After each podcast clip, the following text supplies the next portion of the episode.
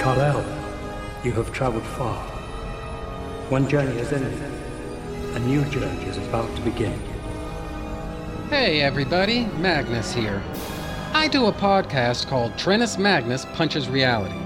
What I do is spend six episodes talking about comics, movies, and TV shows, but all that stuff gets put on hold every eighth episode so that I can talk about Smallville. Smallville's the most underrated live action adaptation of Superman in all of history.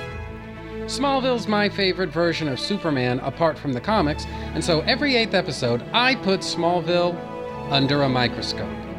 Listeners all around the world have been shocked to discover just how awesome Smallville truly is and just how well it holds up to critical scrutiny. I've recently finished what most people regard as Smallville's first run with the conclusion of the mighty third season of the show. But, as awesome as Smallville may have been up to this point, the best is still to come. And I want you along for the ride. This is Magnus Talks About Smallville, an eighth episode feature of Trennis Magnus Punches Reality, now with fewer cigarette breaks. So, check out Magnus Talks About Smallville every eighth Tuesday for all the Smallville small talk you could ever hope to shake a stick at. Magnus talks about Smallville every eighth Tuesday only at twotruefreaks.com.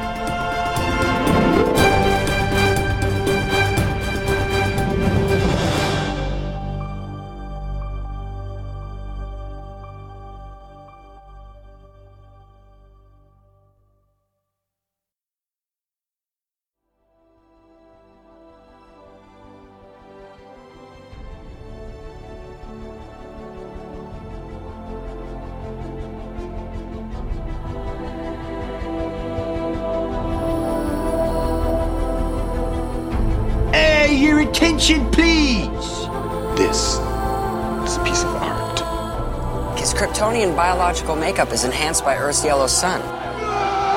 Dr. Doom wears body armor to conceal his own mangled form. Worst episode ever. Why? Who shot first? Who gives a shit? It's what's called super nerd nitpicking over something that's not really that important.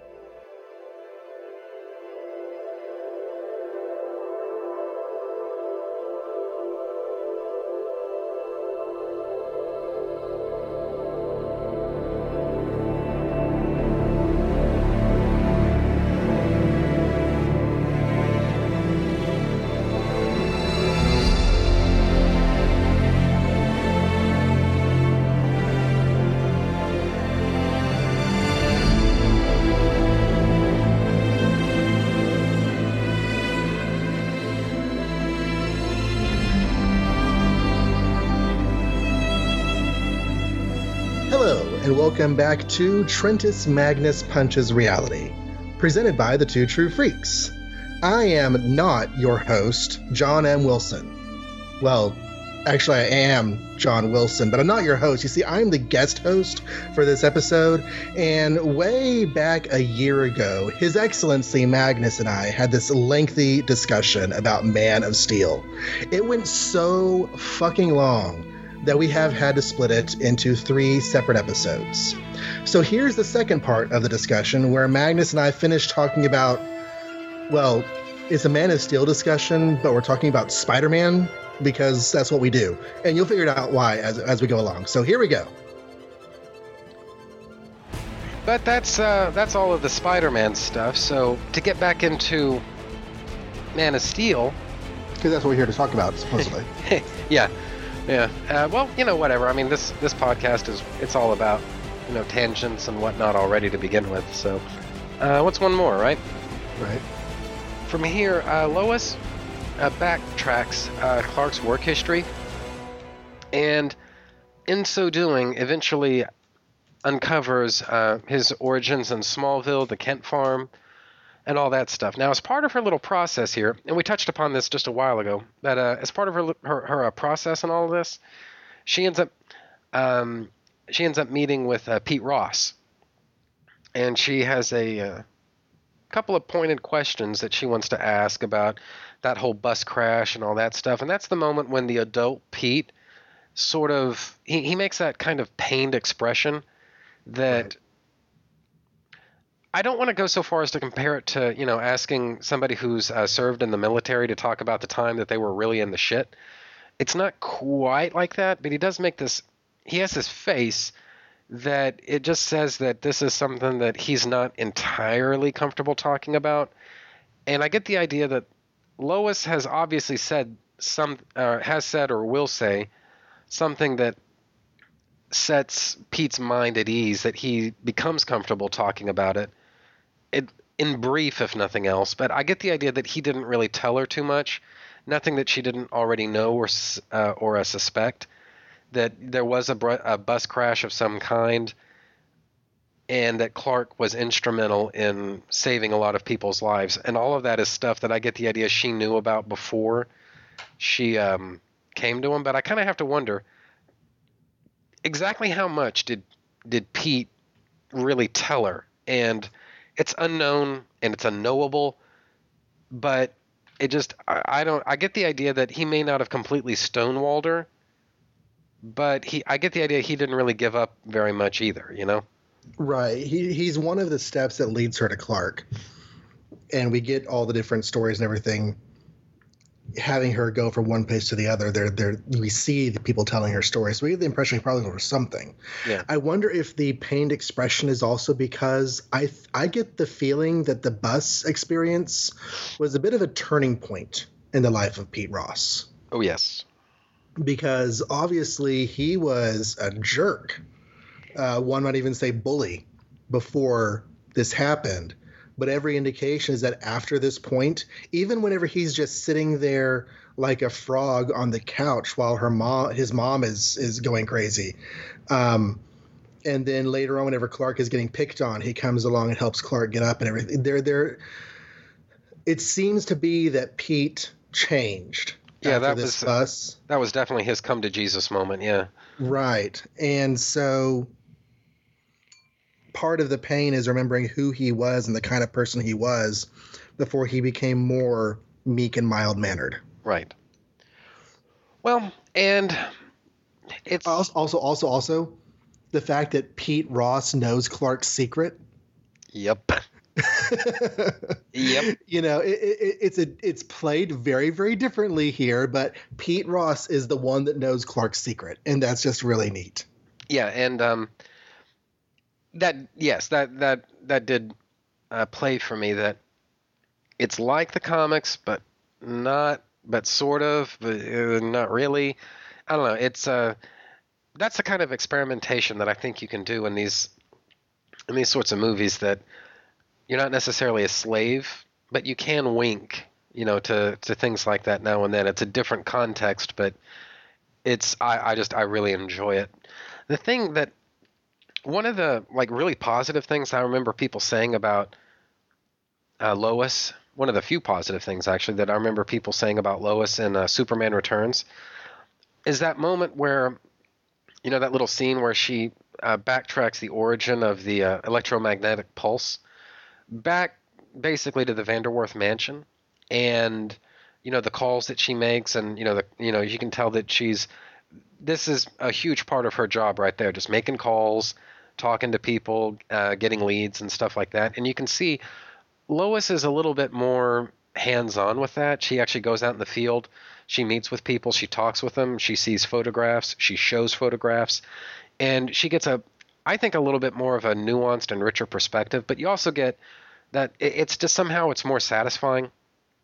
Did you see- call it the Vanderworth Mansion? Yeah, or Vanderbilt or whatever it's called. Like where they live? Yeah, in a in a Superman Returns, that's where Lex. Oh yeah, yeah, yeah. I'm sorry. Yeah, yeah. Okay, okay. Go ahead. Yeah, and so and that's where they, uh, you know, he and his uh, thugs hide out, and uh, Lois ends up, uh, Kate Bosworth ends uh, ends up finding her way there, basically by making what I think we're supposed to interpret as a shitload of phone calls, and in Man of Steel we see um, we see this Lois. She's uh, basically going out into the field. She's interviewing people, and you know she's uh, you know basically building her story out that way.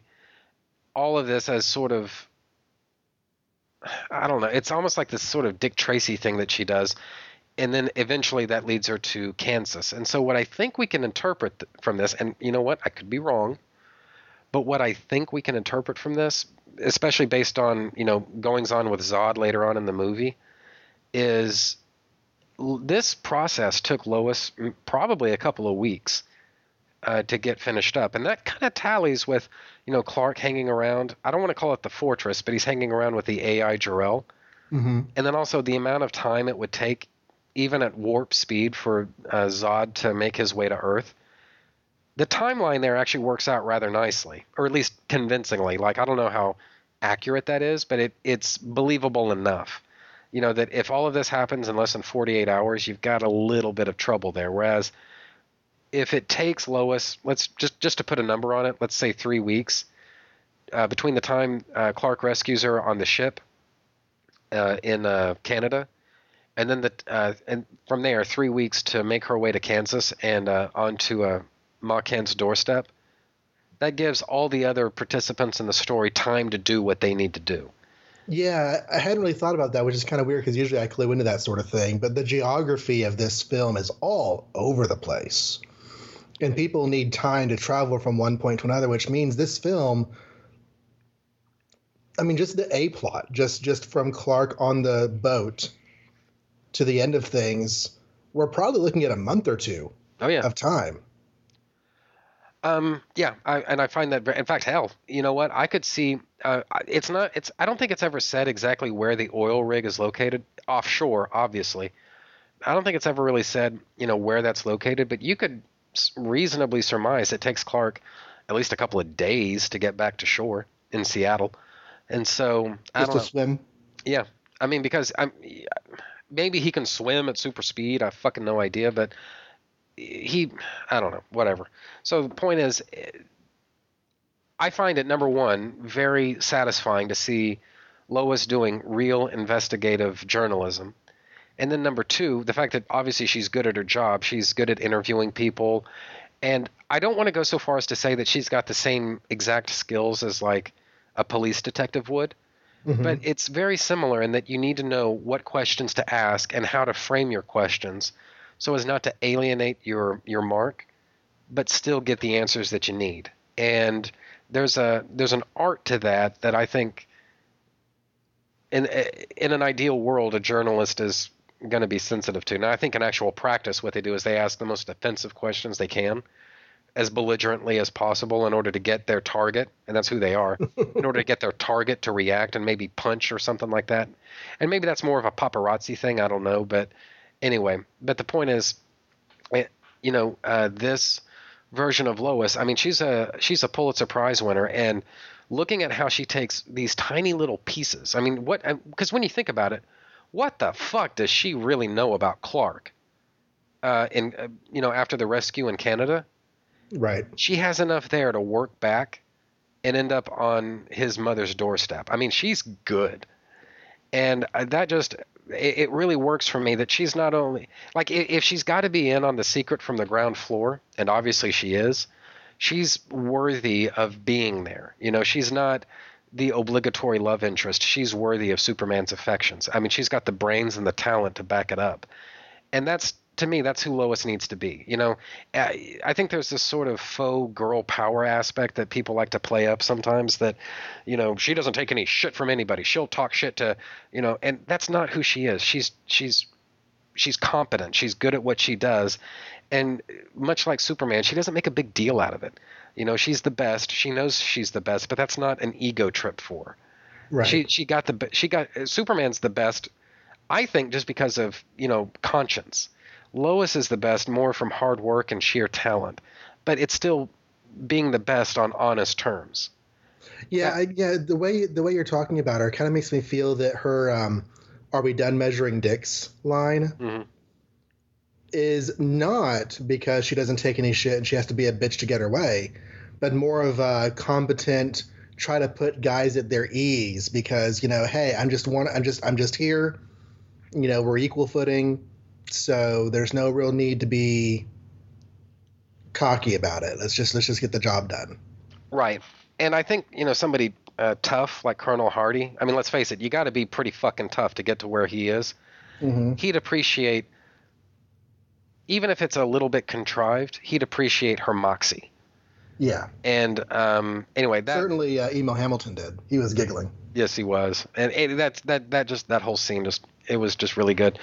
I don't know if measuring dicks needs to be in a uh, like the phrase needs to be in a Superman movie, but the usage of it and the way that it's employed, it it just makes it okay. So, in any case, though, Lois backtracks to um, the Kent farm, and then from there tracks down Clark at Jonathan's grave, and then that leads into very possibly the most contentious flashback of the entire film, which is really saying something if you think about it.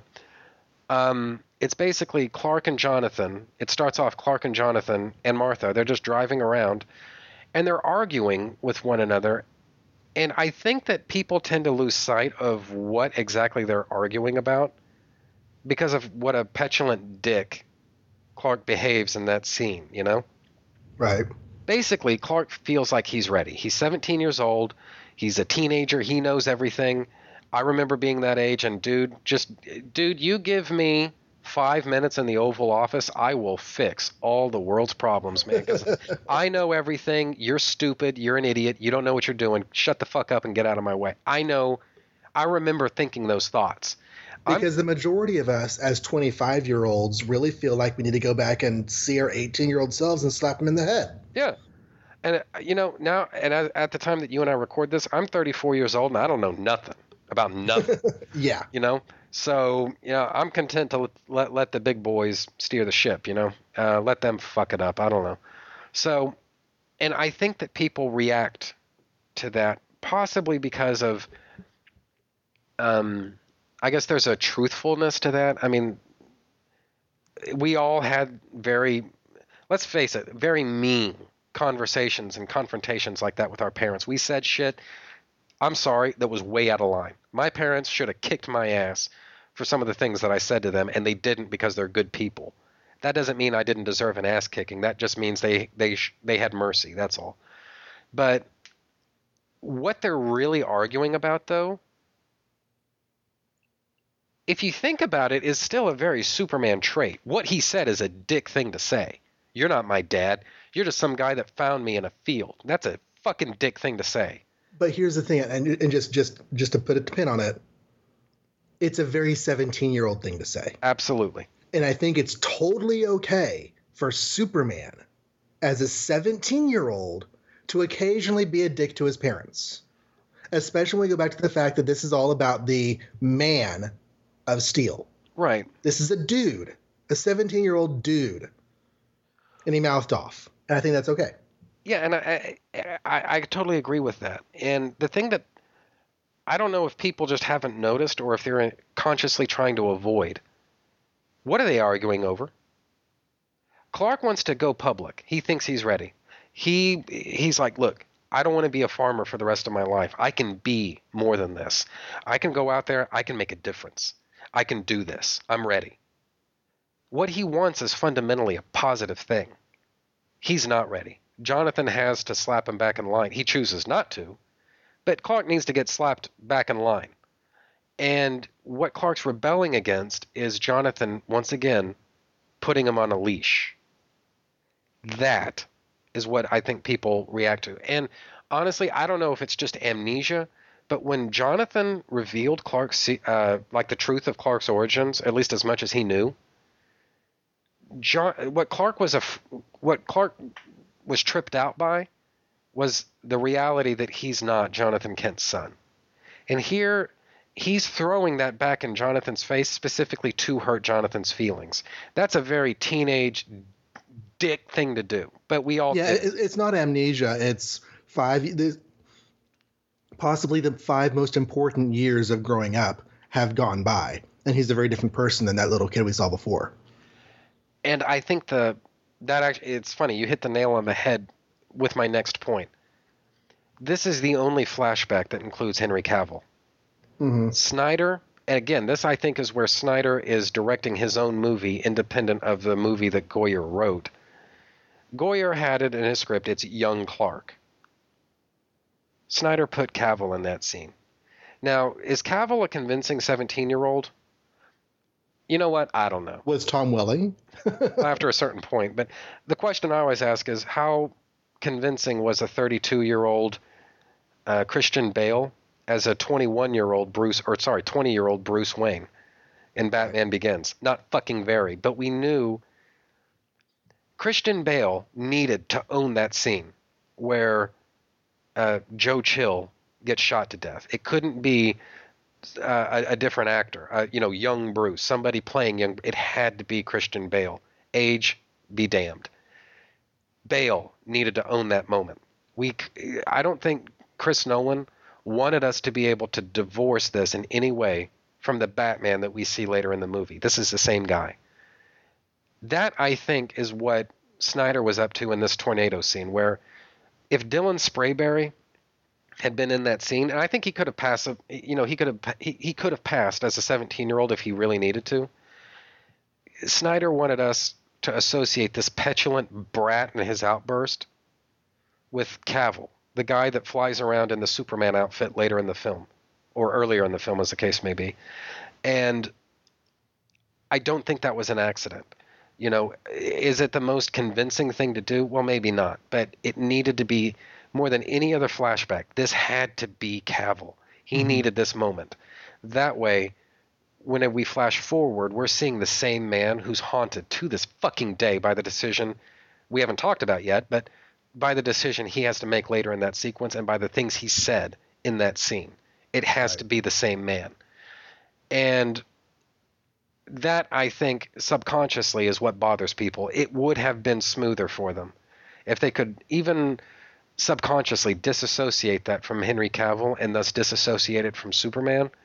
I think they would have taken it better. Snyder doesn't give them the room to do that. He forces them to acknowledge this is Superman who said this to his father. He regretted it the minute he said it. He was wrong. He knew it. But in the moment, he said it and Jonathan was affected by it, and they never had a chance to to mend fences over this. And this is something that over and against the decision again we're going to come to it but over and against the decision he has to make later in the tornado scene this i think is another thing that he's going to carry with him for the rest of his days he never had a chance to put this right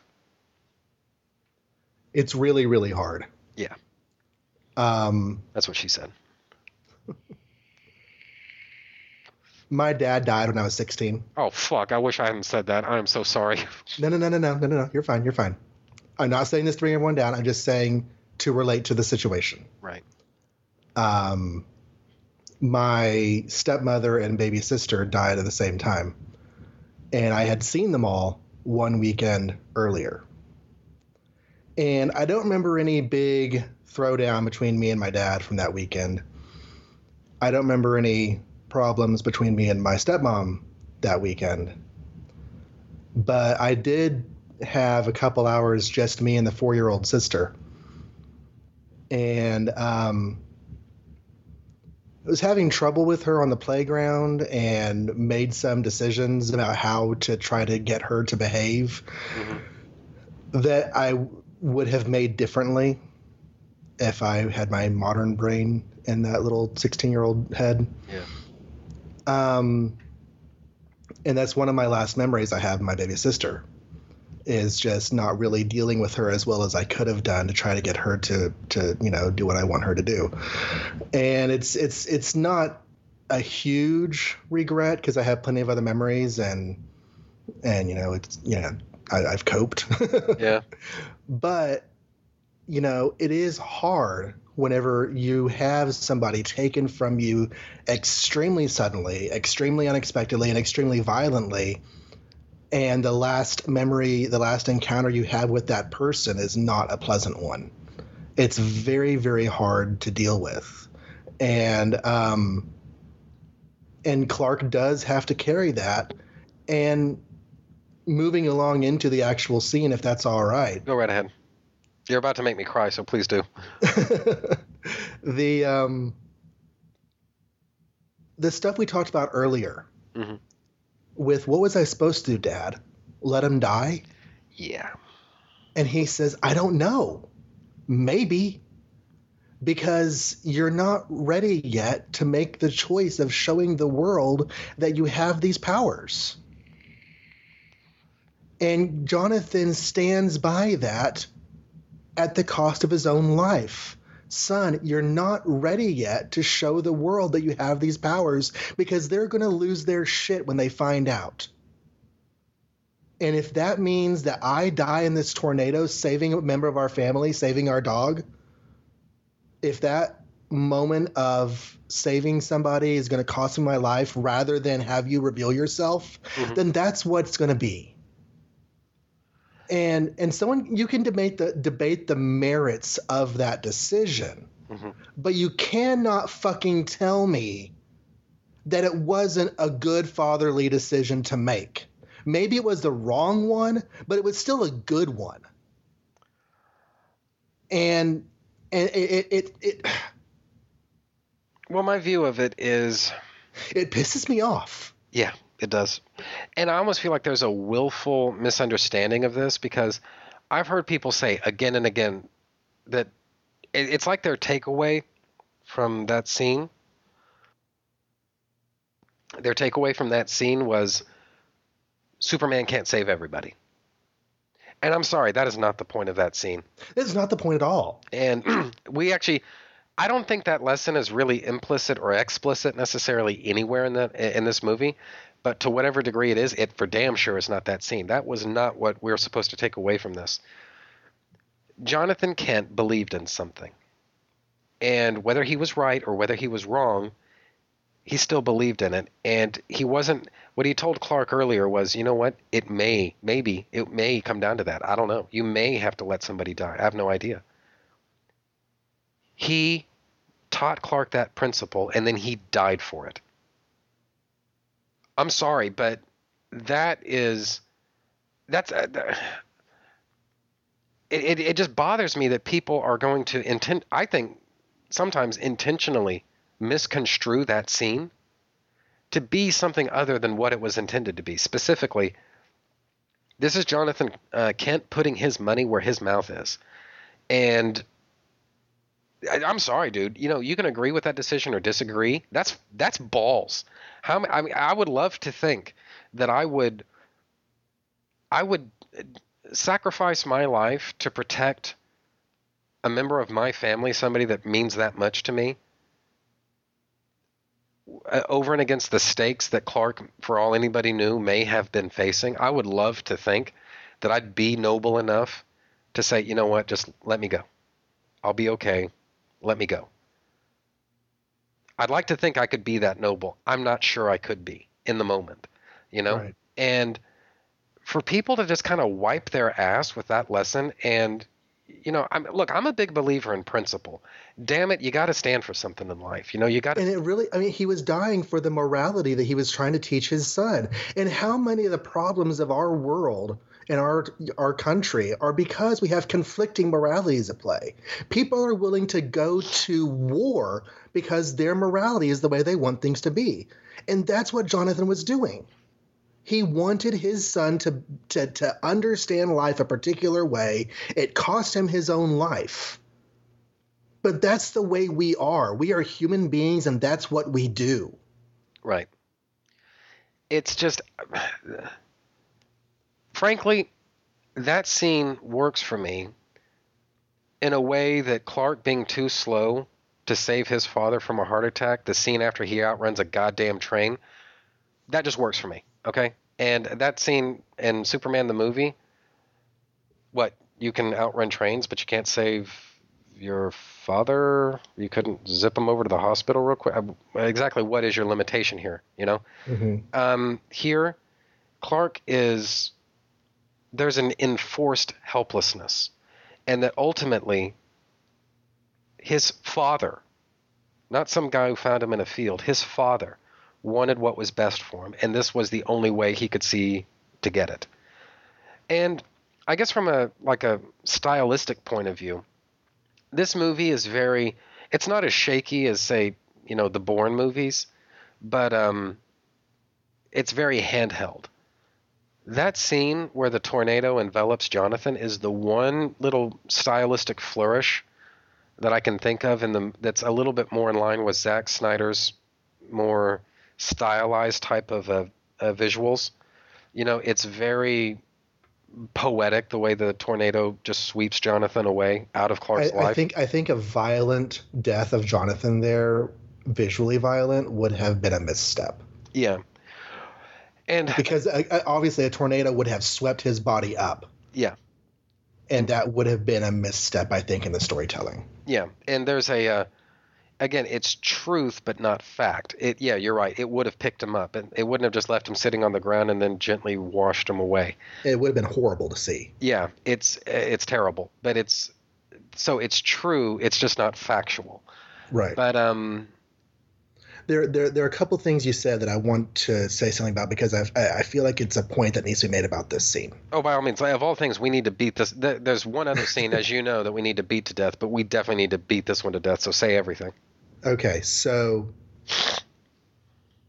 Clark could have, should have, might have run at super speed and saved his father and gun it so quickly that no one would have known is a point that I have heard made so many times. Okay. My twofold response to that is if you notice in this film, aside from fast flight, Clark never uses super speed. Mm. Not once in this film does Clark move at super speed. Now, Faora does. There's some really cool fighting scenes with Faora dashing about at super speed, mm-hmm. and it's really neat. But Clark never does that. And I'm not going to go so far as to say that he doesn't have that power, but he certainly has not found it yet in this film. So I don't think, according to the storytelling of the film, I don't think he could have saved his father running at super speed. But also, in addition to that, as you said earlier, this is his father telling him not to move.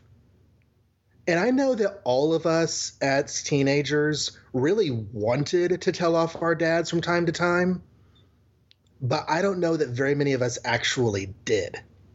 Or certainly not in a way that had any impact and actually got us to get our way. I mean, his father is telling him to stand there and don't move. You, when it comes right down to it, you do what your dad says. Mm-hmm. And whenever, whenever it's the high, the, the emotions are at their highest and things are hardest, you're going to default back to that. Mm-hmm. And so I think that I think the scene plays exactly how it should have true to the characters that we had been given and the storytelling themes that we were have we were exploring. I don't think it could have gone any other way. I agree. And the other thing is I'm kind of reading between the lines. And if you think I'm I'm bending spoons a little too much here, just feel free, okay? But I think there's a very strong argument. That moment fucked Clark up for good. Yeah. Clark was never the same after that. And if you look, Clark, what we see in this movie is he's he's living this kind of David Banner type of existence. He's wandering the earth, and yeah, he is searching out the truth of of his uh, origins and everything. But we don't really see him talk too much about going public until, and even and even this is arguable but until he meets Jor-El. And what we realize is we saw the end of Clark's, I don't know, isolation that we hadn't even realized had started until we see this uh, tornado sequence. And then we realize this is why Clark has done what he's done. Clark's 33 years old. He could have uh, revealed himself to the public anytime he wanted. What was it then that kept him between the ages of 17 and 33 off the grid? I think it was this moment. I think that he he decided, you know what, Jonathan Kent, my father, died for this. And so until such a time as I'm absolutely positively sure I'm not going to invalidate his death. This has to mean something. He was serious enough about it to die. This was the last thing that uh, he and I, this is the last conversation that he and I ever had. I told him I'm ready. I denied that he's my father. He proved he was my father, and then he told me stand down. I'm going to stand down until something something happens. I'll know when it's ready. When I'm ready. When it's time. I'll know when it's time. Right. And it took meeting his biological father. I, I'm using meeting in kind of quote marks there, but he's well as uh, you know, you can meet your dead parents in comic books. It happens. Yeah. And I think that moment kind of beat him down for life until he met Jor-El, who said that, okay, there is a way to do this. You have, it's not, it's not just revealing yourself to the world, it's why you're doing it. You need to lead these people. You need to guide them. You can give them hope that they've never even uh, considered before. He gave, Clark always had the what reveal yourself to the world, but he ne- he never had a why. This is why. And it it he needed all of those years of searching, of earning this. You know, um, I don't know as I'd go so far as to say it's penance for what he did, for what he said uh, uh, to Jonathan, but he needed the what? Yeah, it's not penance. You're right, but it, it does. It is an emotional process he needed to go through. Yeah. And you know, Jonathan, it's it's funny. He got different things from his fathers. Jonathan gave him the what, which is reveal yourself to the world. It was it was Jor-El who gave him a mission, who gave him a why. It's not enough. I mean, if you're going to do this, there has to be a reason. You need to you need to have a mission. You need to have a why for doing this.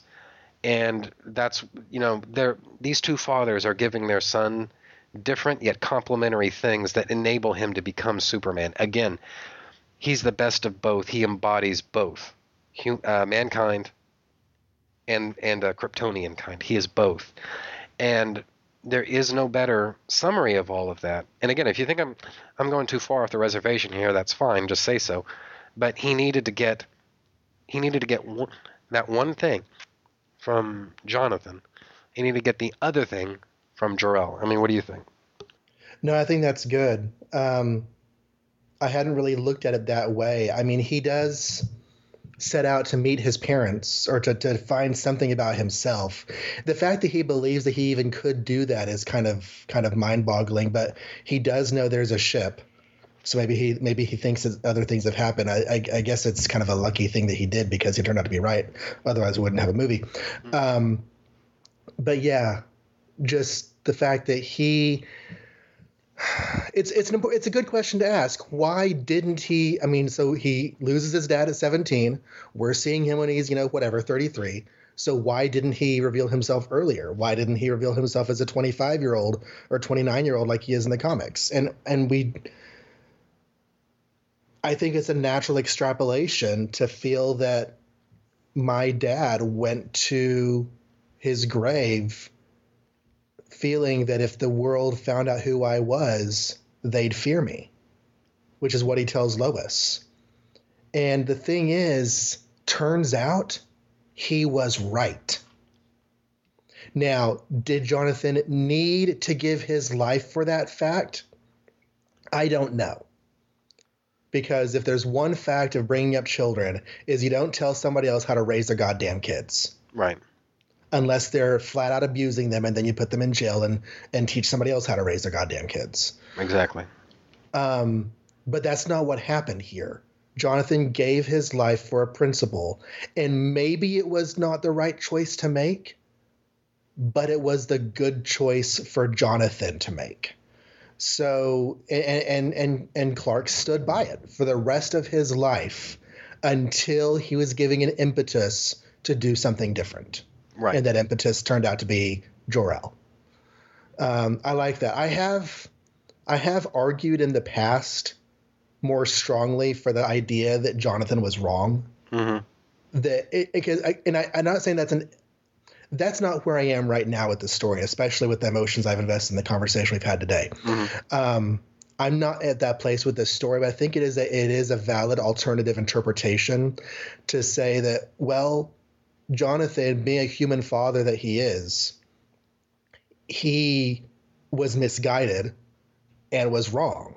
it's still valid for his choices. It's still valid for his character, but he probably could have stood to do something a little bit differently. That's another way that could be looked at here, but it's not really how I'm feeling it right now. Well, I used to say that the point of this movie was to discover that Jonathan Kent was wrong. Maybe the better way to phrase it is that Jonathan Kent was wrong, but for the right reasons. And he erred on the side of caution, on the side of protecting his family. And at the time that he uh, sacrificed himself, you know what? There's a there. You could argue either way that you know what? At that exact moment in time, maybe the world wouldn't have been ready to accept Clark. There needed to be context for it, and that actually sort of and I don't want to get too far into context because that actually leads into Act Two, but you know, eventually, but it's important to understand that like I said, both of his fathers are giving him something. Uh, Jonathan gave him the idea of what he needs to do. Jor-El gave him the plan, the mission for doing it, the objective. And so there's only one more piece now that needs to be put on the table before the world truly is ready, I think, to accept Superman. And, you know, I, I just the way that I look at it is Jonathan Kent might have been wrong, like you say, who the hell knows? But if he was wrong, he was still wrong for the right reasons. Right. So, um, now uh, again, this, I said this, that, this, episode has gotten way more emotional than I expected whenever I came on here. Oh. So, uh, do you need a minute or? No, no, no. I'm good. I, I, I think it's been a great conversation. I'm hoping that the listeners agree because, um, um, yeah, well, I was, not, I, I was not expecting to have, have tears when I was talking to Trennis this morning. Oh well, well, two and a half hours into it, you know. Hey, I hope, Yeah. I hope they're getting something out of this. So now, um, what I said at the beginning of this was, uh, you know, let's beat this thing to death. Don't, dude, leave no stone unturned. Is there anything more that you want to say? Um, I think I'm good. I mean, I just I wish I could change everyone's minds. Yeah. Well, but it's like we're allowed to have different opinions. That what that's what makes humanity so amazing. Yeah, and uh, don't worry, I'll I will bring them order someday. So Someday. yeah. Now, um, Clark relates all of this to Lois at the graveside, and that is her inspiration, which I think is kind of telling about her. She decides to kill the story about her superhuman rescuer, and then, uh, you know, Perry. Perry buys it somewhat reluctantly, but he buys it, and then from there, He, he at least validates her choice. Yeah, that's yeah. You know what? That's the better way to put it. From there, Clark returns to the Kent farm, and I think the big announcement there is, it's they don't make a huge sort of moment out of it, but he tells Martha that he's found his people, and she kind of makes this face like she kind of got punched in the ovaries over that. That Yeah. on, on some level, you know, you already did. You already have your people. We're we're right here. We're your people. Those those uh, those other ones, they're just they're strangers. I mean, isn't why isn't this good enough? And you know what? I I think she feels threatened by that in a way. Again, I'm you know reading between a lot of lines here. She feels threatened by that in ways that I don't think Jonathan would have. You know, I don't think he would have necessarily cheered Clark on, but he would have said, "You know what? I told you that you owe it to yourself to discover the truth. This is the truth. This was what you were supposed to do. Good for you, son." I feel like we get um, some great examples of the differences between motherhood and fatherhood Yeah. in ways that are not stereotypical or negative. Yeah. Or sexist, I guess, is, is to put a to put a uh, point on it. Um, because Lara and Jor-El, and then Jonathan and Diane, uh, it's not Diane because that's the actress name. Jonathan and Martha. Um, they're very very different kinds of people, but Laura and and Martha both have some very motherly attitudes towards their son. You know, Laura did not want to let him go. And if she did have to let him go, please make a better world than ours. You know, just just so much pride and protectiveness of her uh, of her son and you know similarly with martha she's she's raised this boy this is her boy we never actually saw them find him which you know i kind of wish we had but i guess that is one thing that's really been done so many times um, but she has definitely raised him from infancy to be her boy Mhm. and now he's saying he's found other parents And I think And it- that's what it- she'd interpret from that. yeah it's that would be like you said just a real punch in the gut that he didn't mean it like that but he said it like that you know Right. And he realizes i think almost immediately that he kind of misstepped in what he was saying and then they have the moment where she talks about you know his infancy which is a sweet moment and a mythos moment that feeds into the plot Yes, it does. And yes, it does. And um, I don't know. It's just that, just the human reassurance of it. It, it just it rings true for me that you know sometimes you get to a point in your relationship with your parents where sometimes you know what? They need a little bit of reassurance too, and they can't get that from their five-year-old little boy. But you know, there comes a point where your adult self you can look back and say, you know what, guys? Maybe there were mistakes made along the way, but I love you, you love me, so something must have gone right, you know? it's a weird thing about the human experience that after a while we begin to take care of our parents Yes, it is. and there are a lot of parallels between taking care of them as seniors and them taking care of us as children and adolescents yeah, very true, very true. Um, and uh, if I were feeling more irreverent right now, I'd actually joke about that. But no, uh, this is you're you're absolutely right. and I'm just going to respect that. So, um, and that is basically the end of Act One. And uh, Act Two, one of the things that works about this about this film for me is that everything springs from a sort of logical chain of events. I mean, I realize that filmmaking is really it's all about shorthand. You've got to tell you've got a story that you need to tell, and there are times when you got to play a little bit uh, fast and loose with events. And a good example um, is The Godfather. You know, uh, that's one of the most beloved movies of all time. There are very few people out there who are willing to talk shit about The Godfather. right Here's the fact. and whoever they are will have them killed Yeah, pretty much. We'll make them an offer that. Yeah. So here, here, the fact is though, it's awfully fucking convenient that Barzini decided to make his move right as Michael assumed, uh, or not, uh, actually not as he assumed control, right as he returned from the war. Convenient fucking timing, but it's parallel plot construction. Sometimes that's the way things just need to be that's not the way that things are in this movie. Everything springs forth from characters making decisions or actions that they take. And in the case of Zod, a UFO is sighted hovering above the United States. Zod hijacks the media and basically tells Clark to surrender. And it's not getting too far ahead to say that basically what lured him to Earth was Clark flying around in the uh, Kryptonian spaceship. That's what brought Zod to Earth.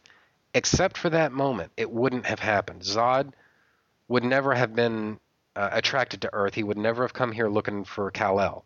That moment is is what did it, and that works for me because I mean, I don't think anybody would have rioted in the streets if Zod coincidentally showed up on planet Earth right as Clark became Superman because it's a confrontation that needs to take place. But the reason That's I'm being stories work. yeah, but the reason I'm being kind of a pain in the ass about it is that the I guess the storytelling snob in me appreciates the fact that David Goyer had his thinking cap on with all of this and he realized that you know what? The universe is a pretty fucking big place.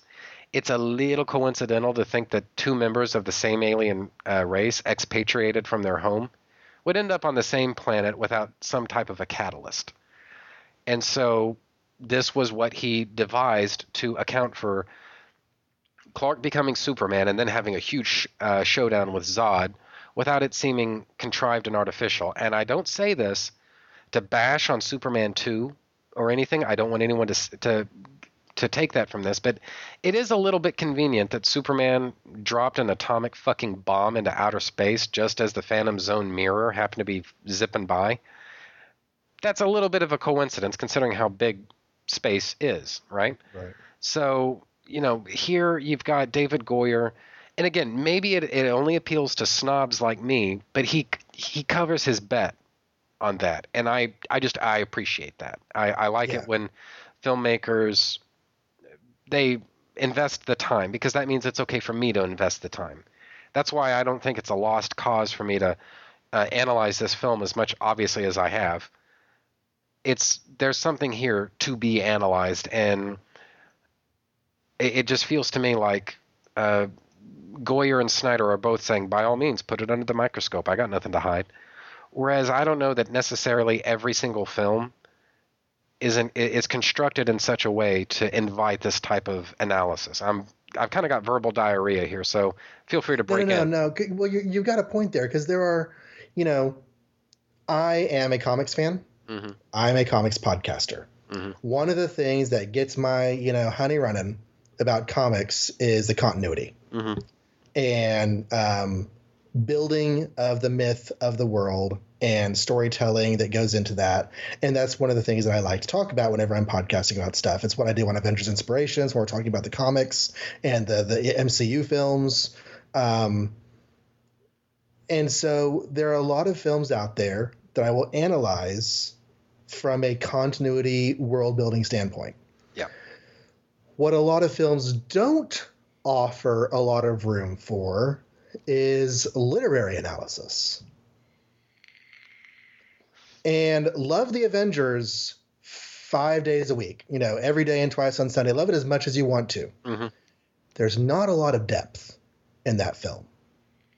And so when you say something like this film invites analysis and it makes it okay to spend time analyzing it, I have to agree because this is a film that stands up to that kind of thought process, that kind of mentality and analysis. Mm-hmm. It's not just a film about Superman.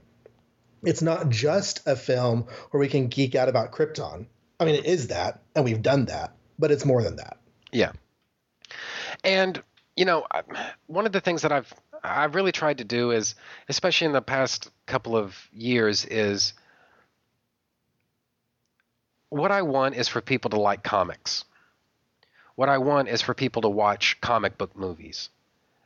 And it feels in, just sort of inappropriate to me to look somebody in the eye who who just fucking loves X-Men Days of Future Past and said, "You're wrong. Fuck you. You're wrong. Go fuck off. Your your your mom's a whore. Fuck you." you know? it just that feels so wrong to me. I mean, you know, this this this guy's one of my people, you know?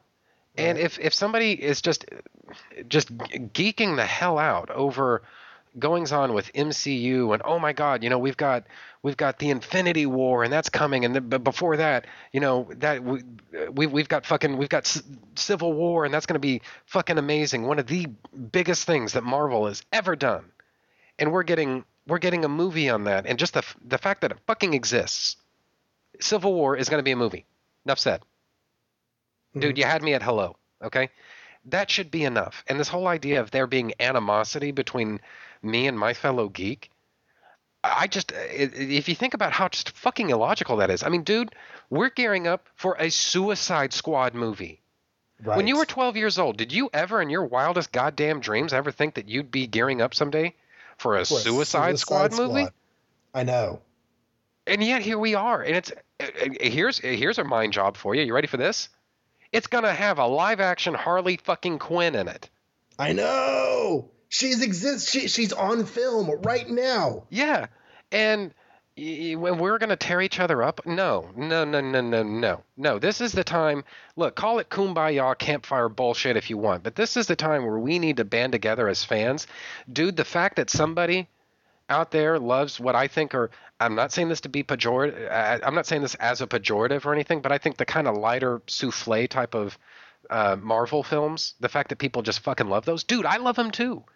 And the fact that we've also got a, a DC cinematic universe, it's, it's going to be a shared universe, and we're going to have it's going to it's going to be big and it's going to have ideas to it, and maybe it's going to be a little bit more. Uh, it's going to have a little bit more to chew on than Marvel does, which I think is kind of DC's forte anyway. That fucking that that's good news too. I mean, there's, you know, why does it have to be this kind of struggle? You know, it there's there's room for everybody and there's room for everything. Enjoy it, you know, and the fact that we're putting Man of Steel under this type of a microscope and finding, you know what, it holds up. You know, guys, Doesn't take away from the fact that all the other things are good too. yeah. You know, it what you enjoy is not invalidated by the fact that this is a good, well-constructed, logical, coherent movie. It's not commentary on the fact that, you know what? Uh, Thor: The Dark World was an incomprehensible fucking mess. Nobody's saying that. I love Thor: The Dark World, but I love this movie too, and I can chew on this in ways that, as much as I dig on, I don't Iron Man two, just doesn't have as much there for me. You know, that's all I'm saying. So Yeah. Anyway, so uh, but we kind of need to emphasize this. Really, this is the contact moment of Man of Steel. You've got Zod. He's buzzing around in his ship over America, and he basically hijacks all media: radio, television, internet, RSS feeds, you name it. You're not alone. One of my kind is here among you, and that guy needs to turn his ass over to me within 24 hours, or I will rain down an ungodly fucking rain of destruction upon you. You're going to have to call the UN to get a binding fucking resolution to keep me from destroying you. Okay? I'm talking scorched earth, motherfucker. I will fuck you up, and I'm getting a call. Sorry, just have to turn off my ringer here. But yeah, you know, and that's kind of where that's kind of where we are right now, you know, and that It's is- been his obsessive mission ever since Krypton destroyed. What did he go down saying? I will find him. Mhm. Now he doesn't realize exactly the nature of what he's looking for because he doesn't realize that the codex for Krypton is is embedded in in Kal, but he knows it's in the ship somewhere. Yeah. He knows it came to Earth, and everything he has done in life has been for the good of his people, and he wants to reestablish his destroyed people. Yes. And honestly, I mean, you know what? That's his avowed purpose, and there's a degree to which, you know what? I can understand. You know what? I mean, in in eh, we're talking like some very extreme situations, but if you were in his shoes, some part of you would want to hold on to the world that you grew up in. You know, I mean, th- eh, you know, this world that we live in now, it's got problems. But damn it, this is home and Right. you would want to reestablish that elsewhere. And I think there's actually a little bit of character shit going on here with Zod. We'll get we'll get to it when we get to it. But we'll there's a little there, there's an angle to all of this when it comes to Zod that I don't know if people have ever really bothered to stop and think about. So anyway, we'll come to that. For right now though, the FBI and the military intelligence arrest Lois and uh, basically what they want to do is compel her to at this point it truly is a matter of they call it national security just because their jurisdiction ends at the nation's borders. Fact is entire world is at stake here. It's human security, global security. yeah and there's there's got to be answers to this. Lois lane is the only one who knows. She's an american citizen. Let's go get her. You can follow that chain of logic very well. They can't take this lying down. If this guy's serious we've got to do what we can either to get the truth from her or else figure out how we're going to respond to this guy if we can't find this alien that he's looking for, this Kal-El person. We've got to figure something out, you know? And they're not doing it necessarily to, to be dicks. And that was actually what I took from it the first time. Yeah, the fucking government, leave it to them. Not really. This is actually a this is an honorable thing. They want to protect their people. They're really no different from Zod in that way. The difference between them and Zod we'll come to when we come to, but ultimately you can see that they're basically doing the same thing that Zod would be if their situations were reversed. And again, there's just there's a fucking honesty to that that it just it plays for me. Mm-hmm. Then we get into a lit, little bit of heavy-handed symbolism, where Clark pays a visit to a Catholic church. I'll be honest though. I may maybe I'm just blind to this sort of thing. Mm-hmm. I came away from the film hearing about how Zack Snyder and or David Goyer really like to put Christ symbology all over their, you know, and how it or the, or or the, the Christ symbology that's so often put in with Superman is so heavy in this film, and I just didn't remember seeing it. And so yeah, there's this scene where he goes and he talks to the the priest or the parishioner of some sort, and a clergyman, um, and I just it didn't even occur to me to mind that he was going and asking for help from someone. Well, I think most people would have probably just rolled with it because in literature, what I find, and and for purposes of this discussion, I include film with literature. Mm-hmm. There are certain people, there are certain archetypes, there are certain stereotypes and other things that we all use for just sort of storytelling shorthand. You know, if you have a redneck, if you show a redneck in a movie, not always, but you can usually count on the fact that he's going to be a gun toting, Confederate flag waving, just fucking bigot, right? With a beer in his hand. Yeah, probably with a beer in his hand too, and uh, drives a big truck and all this stuff. And is that true of every single Southerner in the world? Obviously not. But in We, we've got two Southerners here talking on a podcast. yeah, and I, you know, honestly, I don't really care what anybody thinks, but for whatever difference it makes, I don't own anything that has a Confederate flag on it, and I assume you don't either. So Nope. I, I don't know, but um, it's just it's one of those. So what I'm saying is, I'm not trying to fucking endorse the Catholic Church here when I say that when you show a character visiting with a Catholic priest, we do this for shorthand in saying that he's talking to somebody who has no agenda. He just wants what's good for you.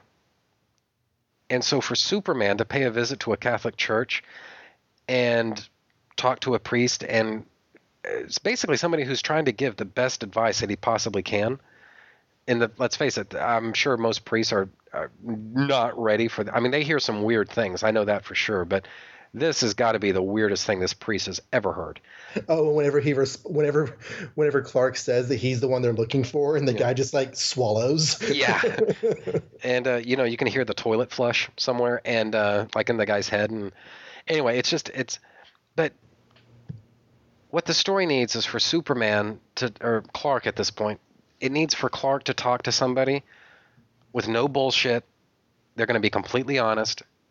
There's not going to be any kind of secret agenda. They just want what's best for you. And in just kind of simplistic shorthand literary types of ways, the easiest way to get there is, or at least one easy way to get there, is a Catholic priest.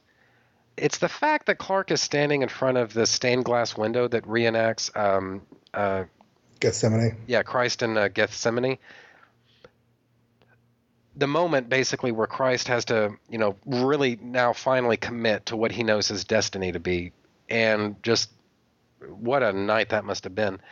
And that's, in a sense, the same type of situation that Clark is facing here.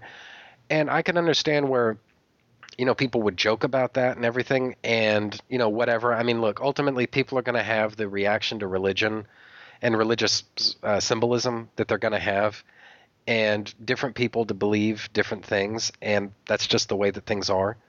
As a human race, I truly do not think we're ever going to be able to agree universally and that's fine. But at least in the Western world, this is sim- this is symbolism and this is storytelling that we're familiar with and we understand, and it's a convenient it's a convenient toolbox for any storyteller to go to in order to make whatever point it is that they're trying to make. And I think people attached a little bit too much of an agenda behind that, where one maybe wasn't really intended, but whatever that leads into I think this is actually the final flashback of the film. And originally, this was actually a uh, a, a, a hard a hard thing for me to get my head around. Like, what is this flashback saying? Why is this flashback here? But basically, what happens is Clark gets ambushed by bullies, and then he gets pushed around. Ultimately, he refuses to fight back, just as he did with the uh, truck driving bully at the beginning of the film. Jonathan ends up interrupting the whole thing, and he reminds Clark that he's got a big future ahead. And it's something that's a lot bigger than just smacking bullies around because ultimately Clark's going to change the world. He's not here necessarily to, you know, drop the smackdown on people who mistreat other people. He's going to change the world. And so here's his opportunity to change the world. And so the, I think that's sort of the macro event. The micro event, though, is how is the world going to react to Clark, to the, or actually, I should say, to the reality of Kal El? That, I think, is part of what that flashback is meant to show us. Clark stood up to the bully in his own way. He realized that his destiny is bigger than just smacking bullies around. But while he after he got kicked around, what happened? Pete came along and helped him back up to his feet. A human who had to know some amount of the truth about who Clark really is reached out in friendship and solidarity. That is the point of the flashback. That is what's Clark is hoping for hoping is on the other side on a global level for him. He's going to do this. He's going to he's going to basically sacrifice himself, surrender to Zod. He's not sure that the human race can be trusted. They already are. He's already there in some ways. It's just on a very small scale. He needs to give mankind a chance now to embrace him globally.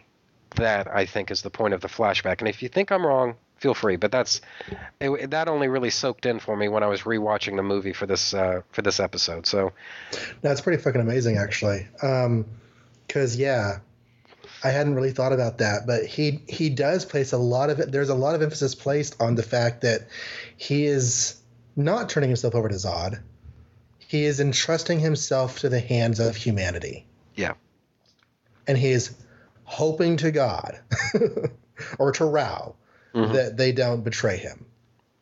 Now, I think the sad thing is, is that you know, evidently the sequel shows that there's going to be definitely some amount of betrayal, but that's you know for the next half of the show. Yeah. Um, this could be such a long show, but yay, long shows. Um,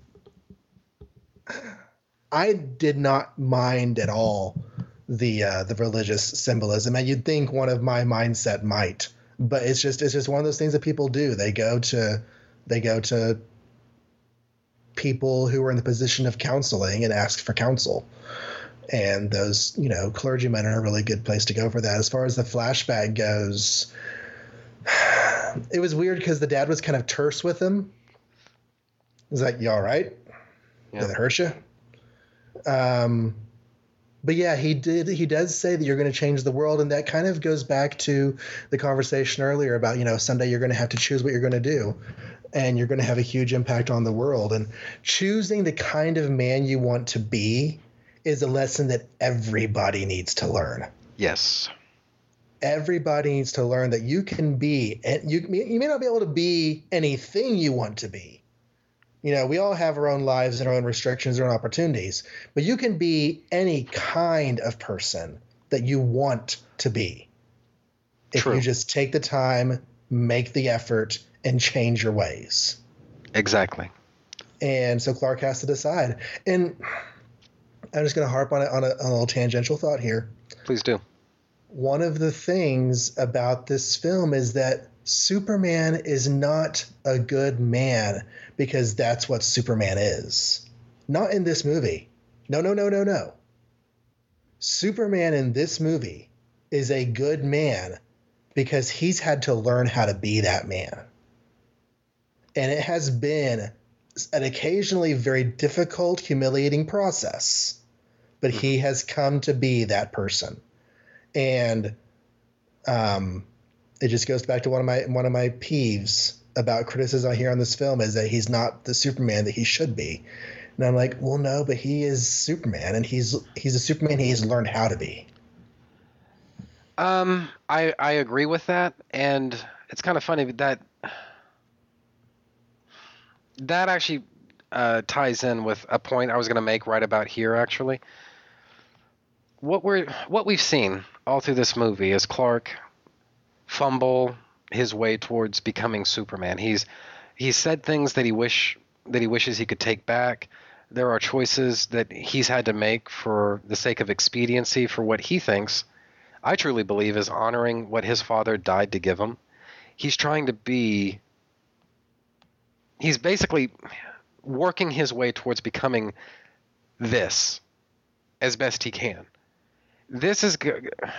And look, this really does tie in with one of my major gripes with Superman the movie.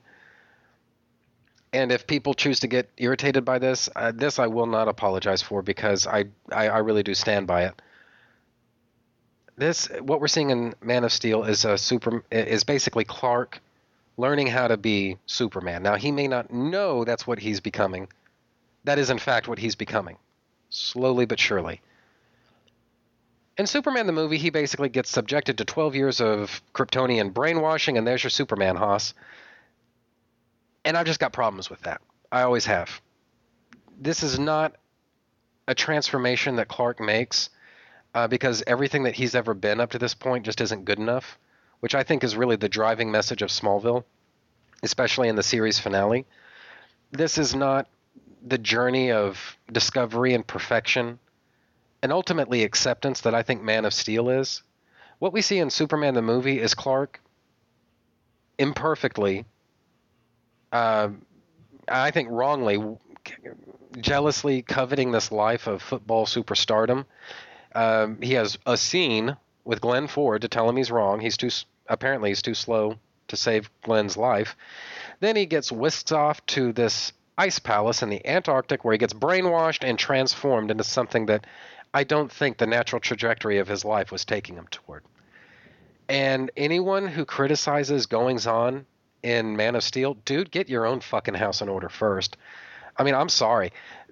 what the struggles that Clark is dealing with and he's overcoming, the psychological barriers he's having to break, not only for his own good, but for the greater good of all of humanity. I'm sorry. That's bigger and more heroic than getting brainwashed by Kryptonian crystals for 12 years. I mean, again, I, if you're offended by that, look, I'm sorry, but that's really the biggest gripe that I have about Superman the movie. This is not a decision that Clark made. This was something that was put upon him by external forces, and that, I'm sorry, is completely abjectly foreign to what Superman is. Superman does what he does because it's the right thing to do, not because he's been fucking brainwashed to do it. And anyway, I'm ranting. I don't mean to. Uh, you're you're free to ignore that or react to it as you see fit. Tell me I'm wrong, whatever. But it's just that's how I view it. It's the kind of thing that's a it, that is a very comic book kind of storytelling trope, but not a very human expectation. Yeah. And certainly not if we're trying to tell a, a, a human um, a story about the forces of humanity making a Superman, yeah. which is what this movie is. Um, so so yeah, I I never really thought that much about the whole Kryptonian ice crystals thing as being a problem with Superman. Um, but I can definitely see that that there are, depending on what kind of story you're wanting to tell, there are definitely some flaws with that approach to things. Fair enough. That's probably the more diplomatic way to put it, but I don't know. It's just well, the thing is, Superman the movie is such a Bronze Age creation. Yes, it is. I mean, and that's great, but it's also flawed because Bronze Age Superman is great, but it's also flawed. yes, it is. Well, and look, I guess my point is when it comes to all, I am not anti Donner, anti Reeve, any of that stuff. I'm just going to say that if we're going to put this stuff under the microscope, if we're going to put basically if we're if we're going to analyze these films, then let's just hold them to the same fucking standard. All right, yeah. you don't uh, you know whatever your beef is with Man of Steel, let's see how Superman the movie holds up to your standards, not mine, to yours. And you pick the test, but let's apply it to both equally. That's all I ask, is just a little bit of intellectual honesty. But what I find is that the best example I can think of, right? There's a moment. It's fucking awesome, right? There's this moment in Superman the movie. Uh, Clark w- exits the Daily Planet building, looks up. He sees that all hell just broke loose on the Daily Planet roof. That helicopter is going to come crashing down to the pavement. It's going to kill God Himself, only knows how many people, unless Clark does something. So he dashes across the street, and from a, uh, across the street from the Hotel Vandeleur, he tears open his shirt, zips around through the revolving door. It's a very comic book way to change clothes. Uh, Comes out as Superman. It's this big, majestic moment. This is what the entire, almost last hour of the movie's been building toward. This moment. We finally are there. And Christopher Reeve, eh, blink and you miss it, but dude, he walks out of that revolving door and he just has this supremely unconcerned look on his face. He has not a single fuck to give about what's what's happening on the roof of the Daily Planet because in his mind, he has already taken care of the situation. That's how confident he is. He he's not panicked. He's not con- he's not even concerned. He's all he's he's just got this badass look of confidence on his face. Go back and watch it. That it it only lasts for a second, but he comes out of the revolving door. He's got badass just leaking off of him, and in that moment, here comes this fucking pimp to interrupt the serious of the moment. Hey man, bad outfit dude, if you put that same exact fucking moment in Lois and Clark and Smallville, Superman, the animated series, fucking, well, it wouldn't be in Fleischer, but anything else, you know, where the this amazing mythos heavy epic moment is immediately ma- undermined by somebody making fun of Superman's outfit. These very same people who hold Superman the movie up as definitive would crucify that thing, burn it in effigy, and scatter the ashes to the wind. But hey, it's such a classic moment when it's in Superman the movie. And dude, I agree it is. It's a classic moment. It's kind of funny. I've grown to love it. But don't ever deny that that moment is designed specifically to undermine the epic seriousness of of Superman's debut. Literally, the moment we get our first good look at Superman in that movie, somebody's making fun of him. That's I'm sorry, that's unacceptable. And again, if this bothers any of you who are listening, uh, you know what? I'm really not going to apologize for that because that truly is the way that I feel. It's just if if that moment or something like it had been in Man of Steel, you guys would have ammo from here to Christmas and you'd be using it. So don't come to me and say that I'm somehow being unfair here. You know? Hold on one second again. I'm so sorry. Sure.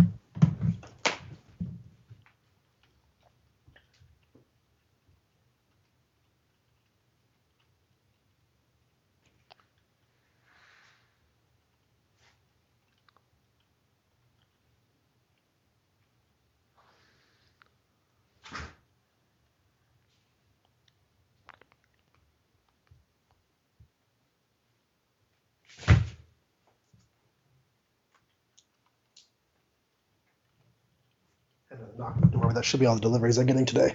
All right. Okay. Um,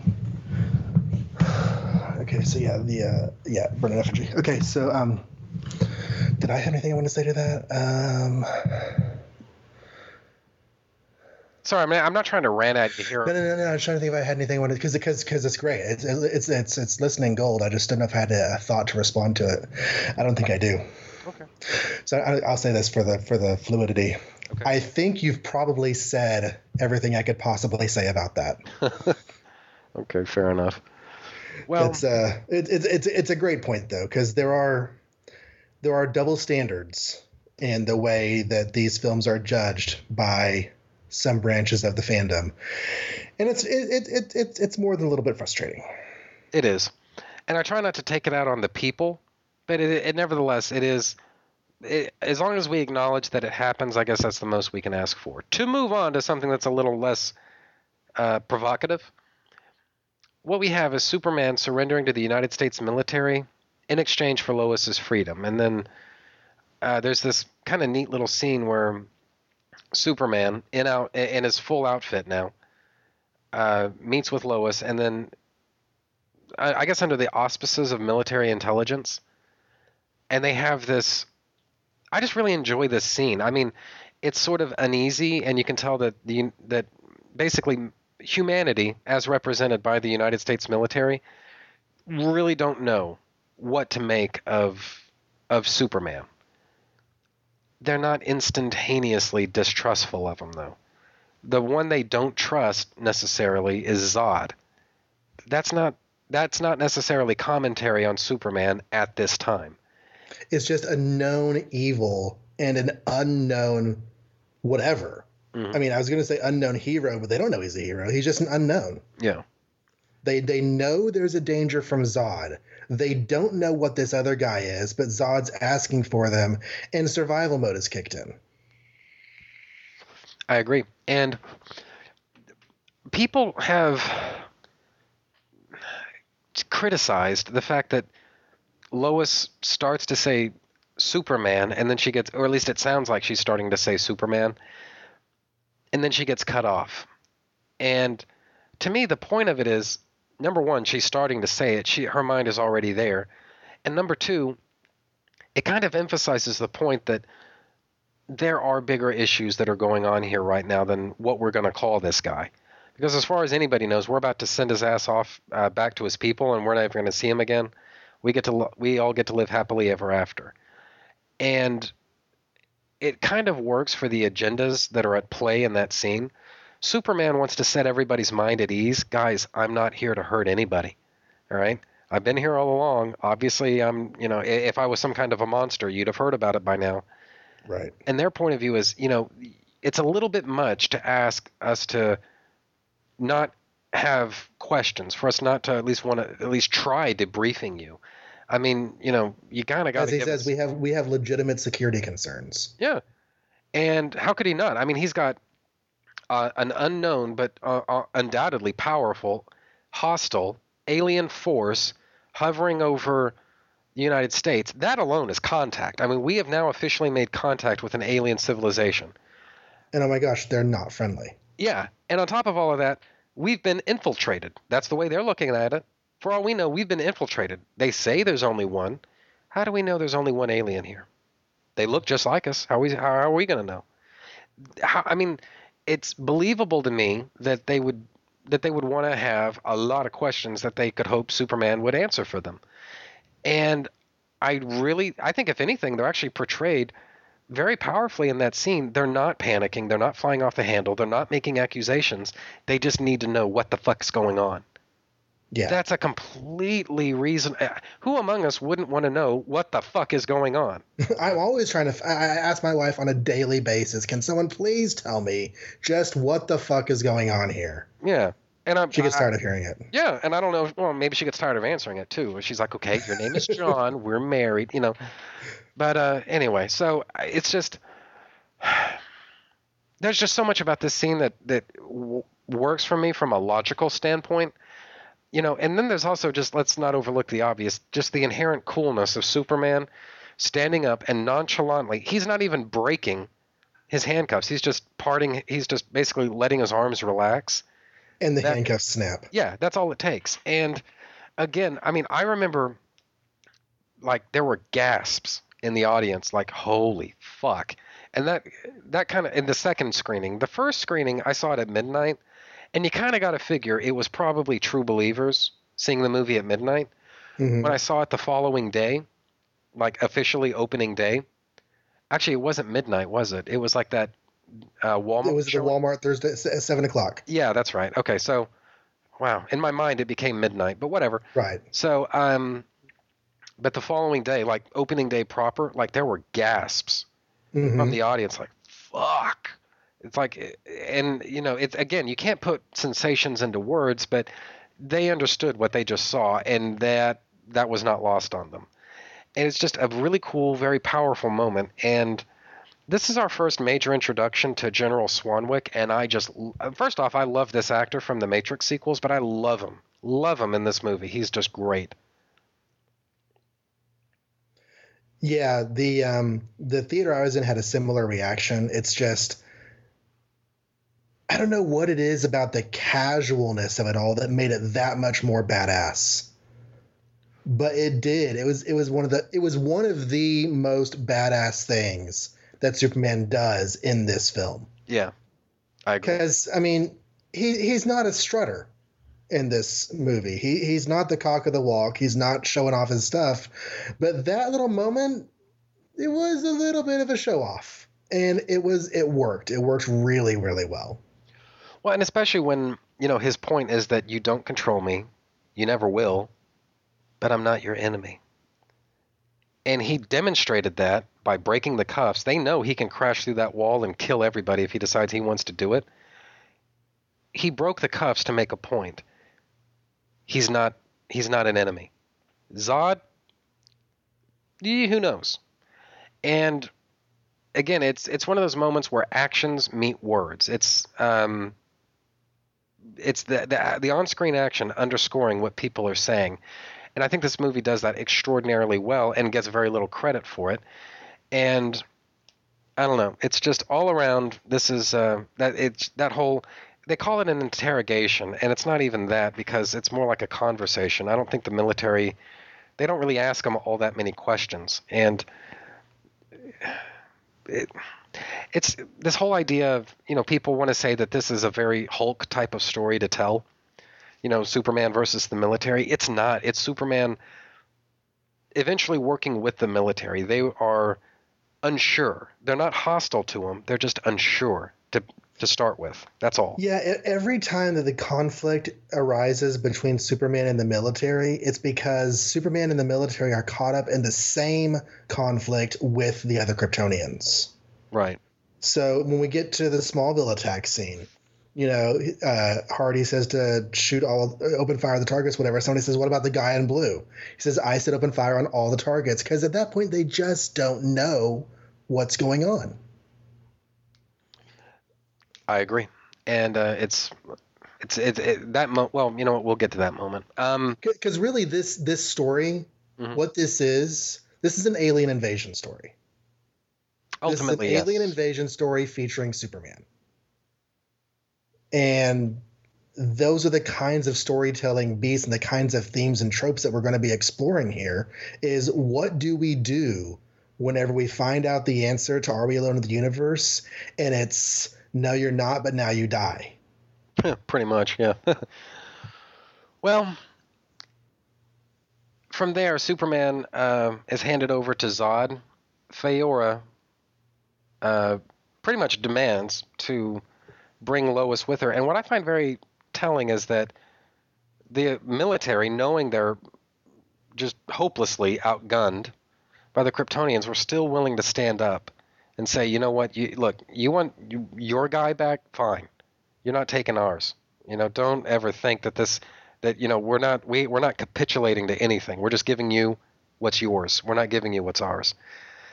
and i love that that's hardy that says that because Faora and hardy's uh, animosity has just a nice little arc it's little and it's subtle and it's there but it's great Yeah, I really enjoyed that part of the movie too. Uh, it's it, it's very emotional, especially towards the end. But uh, yeah, it's well anyway. So from there, Superman and Lois they uh, zip off uh, in the shuttle. They join up with Zod's proper ship, and Superman meets Zod. Has that reaction to the ship's atmosphere, and part of the press for this movie was that David Goyer had discovered a new weakness for Superman. And I'll be honest with you, I thought what he meant by that was, or rather, what I interpreted from that was that he had created something. They're not calling it kryptonite. Fucking, it's kryptonite. And it's not. This is this this this serves a different function. I would say to the entire story at large, but to Superman in particular. This idea of Superman being vulnerable to Kryptonian atmosphere well, number one, that makes all the sense in the world. Number two, let's face it, um, it, it figures heavily into the plot of the uh, of the film and you know subsequent goings on, Zod's ultimate plan, and more than anything, it kind of it, it, again bending spoons perhaps, but it shows Lois that these powers are not absolute. That and they're also not natural. They can be undone. And that's a an interesting thing for lois to understand about clark specifically superman literally from the get-go you know? Um, that they can you know that he doesn't have these powers as natural biology. Um, they it needs specific or at least not natural biology that would just always be there. Right. Yeah that yeah that's a better way to put it. his powers are not our arms or you know our ability to to swim or, or whatever. It's not something that is just always going to be there. It's something that requires certain circumstances. It's an interaction between his physiology and, and, and ours. Correct. And it also plays into, um, like I said, you know, uh, not just actually Zod. Now that I think about it, it actually plays in rather nicely with Superman later in the movie. But again, getting ahead of ourselves. Um, that's my fault. Um, so Superman passes out, and we get this this sort of strange, very Zack Snyder type of telepathic communication between Superman and Zod, where basically Zod breaks down what he's been up to for the past 30 years. And Zod also points out that he only he and his officers only found Earth thanks to Clark turning on the Kryptonian scout ship, and that's ultimately that's what serves sort of as a beacon, led them uh, to Earth and obviously to Kal-El, and then we get to, I think, the real crux of what Zod's up to here. He lays out his agenda. He's got a world engine, and he wants to use it to reshape Earth into some kind of a new Krypton. Now, I mentioned a while ago that there's a dimension to Zod's character here that I don't think has often been remarked upon, or if it has, I just haven't heard anybody say it. He's got a world engine. So just think about that. It's for terraforming. He can theoretically terraform any planet he wants into Krypton. So, what's to stop him from terraforming the entire planet Earth into Krypton? Well, I think another question to ask is what's to stop him from terraforming an uninhabited planet into Krypton? Why does it need to be Earth? You know, this entire time, Zod says that everything that he does is for the good of his people. He doesn't have a cruel bone in his body. He's ruthless. He makes no bones about that. But he's not specifically out to hurt anybody. This is what proves him wrong. Whatever whatever else Zod may have been created to become, he's obviously got a seriously sick, demented part of him. That's the part of him that prompted him to uh, launch his failed coup on Krypton.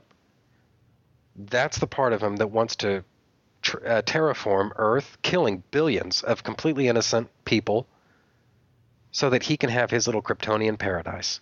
He could do that to Mars. He could he could do that to any other planet in our solar system, any other planet in this galaxy, any other planet in this universe. He wants it to be Earth.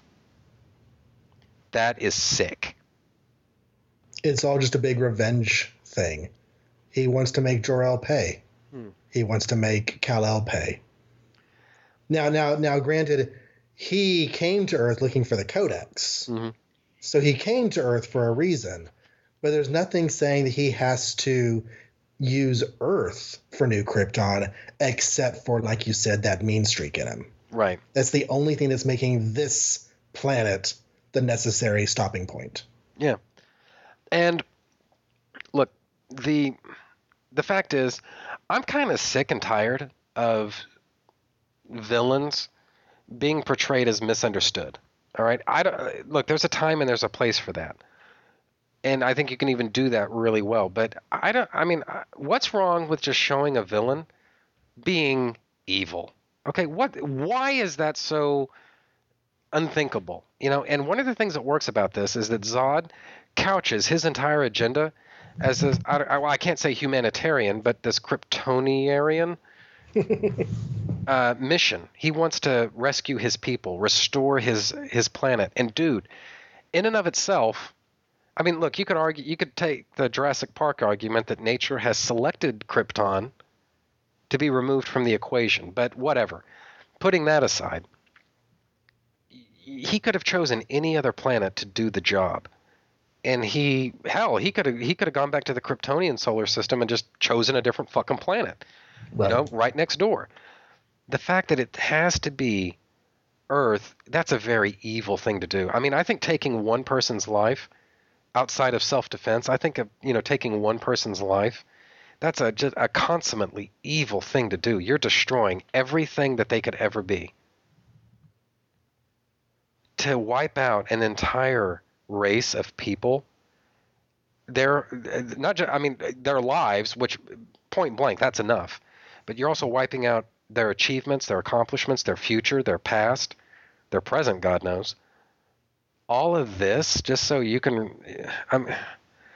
I'm sorry. That I mean that is so inexcusably morally evil that I I it, it, words fail me, and this is not a Zod that has you know an agenda that uh, he's just misunderstood. You know he's he's uh, right idea, wrong execution, so to speak. No, I, I, wrong idea, wrong execution. There's just there's nothing about this guy that's at all redeeming.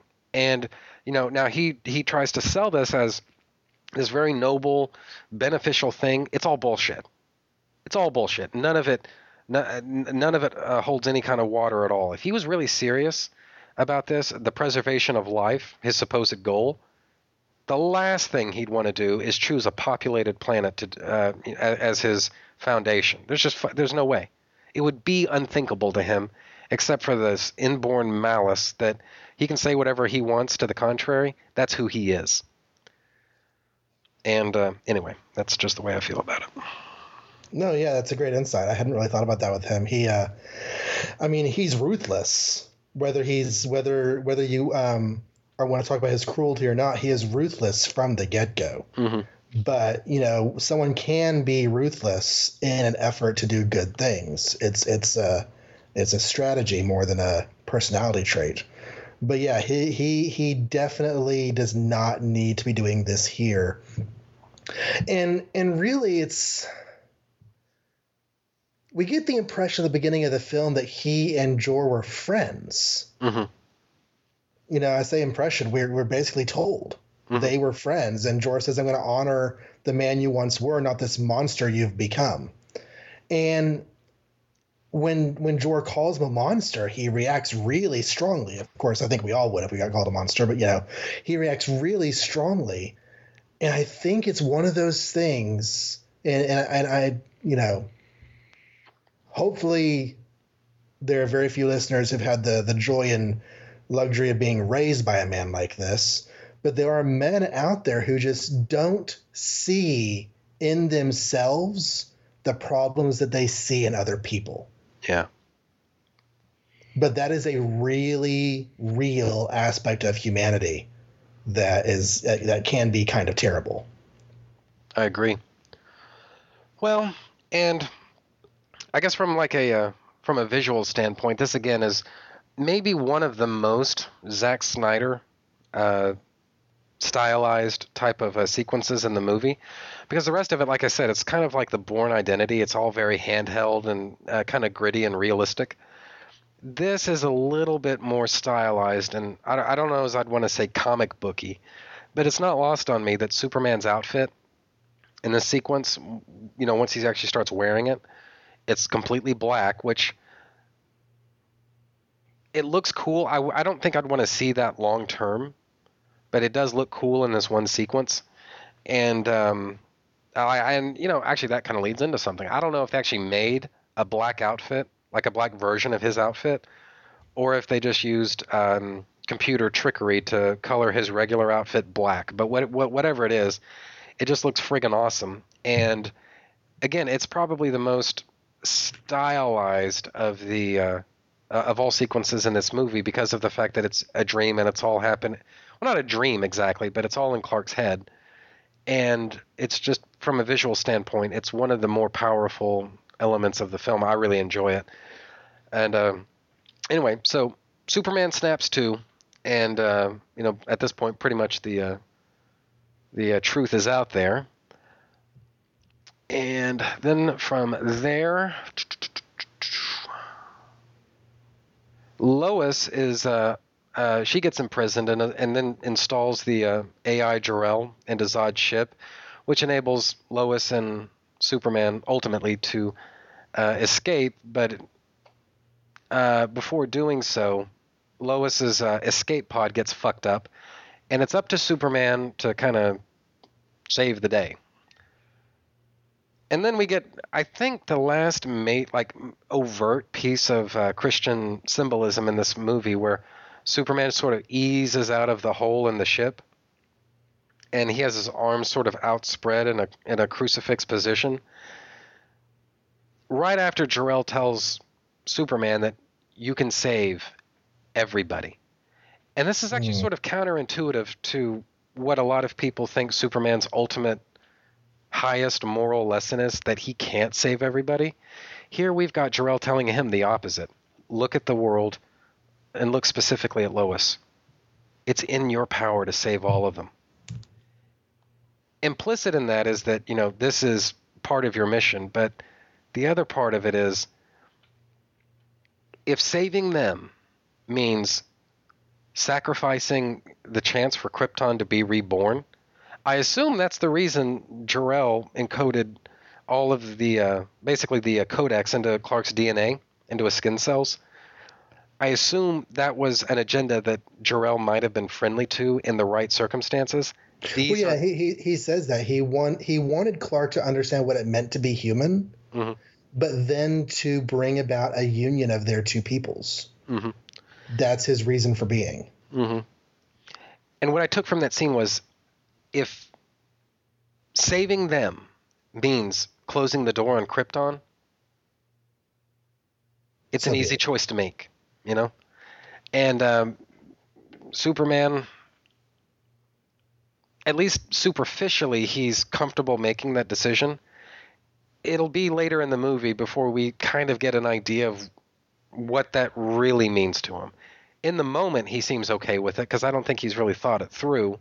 He just kind of rolls with it, and as I say, he has that moment where he sort of glides out of the hole and he does the uh, crucifix position for just a moment. It's not that heavy-handed, and in fact, I don't recall seeing really anybody else except me talk about it, and I, that's strange because I have to assume other people would have noticed it too. But there it is. And that, I think, would be a convenient place to pause. Now, uh, You fiend!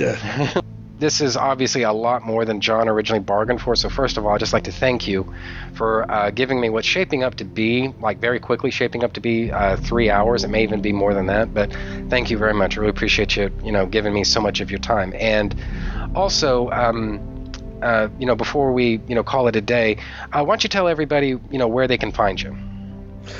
Well, um, one of the quirks to your recording schedule is that where I am right now might not necessarily be where I am some time from now. Yes. But probably where I'm going to be is the same place I've been for a while, which is that my daughter and I do a podcast about the Avengers comics from the 60s. Um, or with the conceit that if uh, if a character appears in the Marvel Cinematic Universe, we are going to talk about their original comics and work our way slowly forward through the 1960s. Um, along the way, we have also been doing a Marvel Cinematic Universe rewatch of all the films and television episodes Yes, and doing doing brief discussions about those along the way. So that's been lots of fun. Um, there are a couple other irons in the fire that I've been thinking about doing. I'm just not going to mention them right now because I'm not. When I started to do them last night, I just wasn't feeling it. So I don't even know if I'm going to do it now. But um, but yeah, Avengers Inspirations is definitely a podcast that I enjoy doing that I would like for you to check out, and that is available at the Complete Marvel Reading Order website, which you can do a Google search for and click under the podcasts tab. Excellent.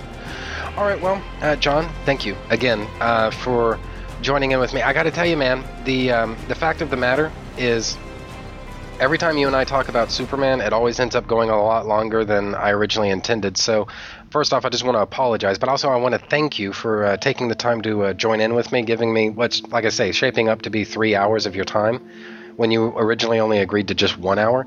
It's really cool of you to do that. And so, um, now as to next week obviously, uh, John and I, we're going to finish our conversation regarding Man of Steel, and then the second segment of that episode, and I don't care how long that episode ends up being, the second episode of that episode is actually going to be uh, our thoughts and recollections and whatnot concerning uh, Batman v Superman Dawn of Justice. And so that is pretty much that. So, bye, everybody. I will see you next week.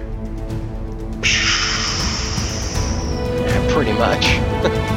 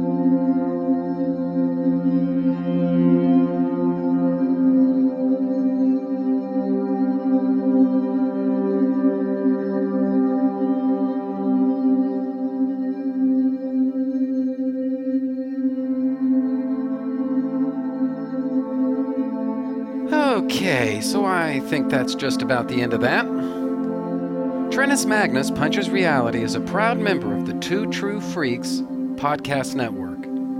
You can find the home for Trentus Magnus Punches Reality at twotruefreaks.com, which is spelled T W O T R U E F R E A K S. You can also find it on Facebook just by searching for Trentus Magnus Punches Reality. There you can interact with your fellow listeners and also see notifications of new episodes when I put them up. You can friend me on Facebook just by searching for Trentus Magnus, which is spelled T R E N T U S M A G N U S. You can email me and my parole officer at trentusmagnus at gmail.com. Do you have a suggestion for a topic? Feel free to email me, and I might consider thinking about the possibility of potentially discussing whatever you have in mind someday. And that's a promise. Did you know? You can sponsor any episode of this or any other of your favorite Two True Freaks affiliated shows. That's right. Simply click the PayPal link, donate any amount at all, tell us which show you're choosing, and what message, if any, you'd like us to read on your behalf, and you will be an official sponsor of that show's very next episode. With your message read in the show's opener. It's that easy, and there's no minimum donation. Be a show sponsor today. If you shop at Amazon.com, please consider using the link at twotruefreaks.com to shop there. If you use this link to go to Amazon and then you shop, Two True Freaks gets a cut of what you buy. It doesn't cost you anything extra, and it really helps the freaks out. You get to shop as usual and help out the Two True Freaks at the same time. Do you have a podcast of your own? If so, why not record a promo for me to play on my show? It's quick, easy, and can help you spread the word about your show. I'm always looking for more promos to play. Keep it fairly short, and yours could be next. My promos can be found at this show's homepage for those interested. Just look for the promos section. The contents of this podcast are fictitious, hypothetical, and probably completely unnecessary. Any similarity to living persons or real life events is purely coincidental and void where prohibited by law, some assembly required, batteries not included. The white zone is for passenger loading and unloading only. All models are over the age of 18. Trentus Magnus Punches Reality is a Magnus Media Enterprises Limited production in association with Demonzacore of Milan, Italy.